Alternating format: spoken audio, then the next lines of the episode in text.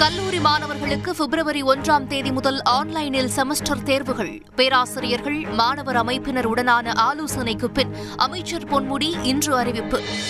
India கேட்டில் இருந்த அணையா தீபம் அணைக்கப்பட்டதாக இன்று வெளியான தகவலால் பரபரப்பு.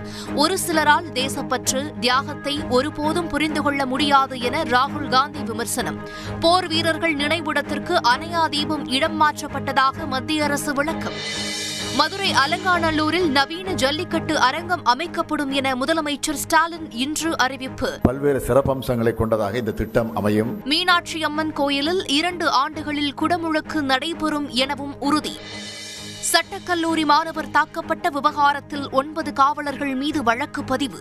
தாக்குதல் நடந்த கொடுங்கையூர் காவல் நிலையத்தில் இன்று அதிரடி. பொங்கல் பரிசு தொகுப்பில் தரமற்ற பொருட்களை வழங்கிய நிறுவனங்கள் கருப்பு பட்டியலில் சேர்க்கப்படும்.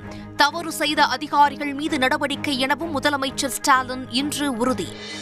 கோவை செட்டிபாளையத்தில் இன்று களைகட்டிய ஜல்லிக்கட்டு போட்டி. திருச்சி கூத்தப்பாரில் நடந்த ஜல்லிக்கட்டில் சீறிப்பாய்ந்த காளைகளை அடக்கிய காளையர்கள். இருபது ஓவர் உலகக்கோப்பை கிரிக்கெட் தொடருக்கான அட்டவணை இன்று வெளியீடு. முதல் போட்டியில் பாகிஸ்தானை எதிர்கொள்ளும் இந்திய அணி.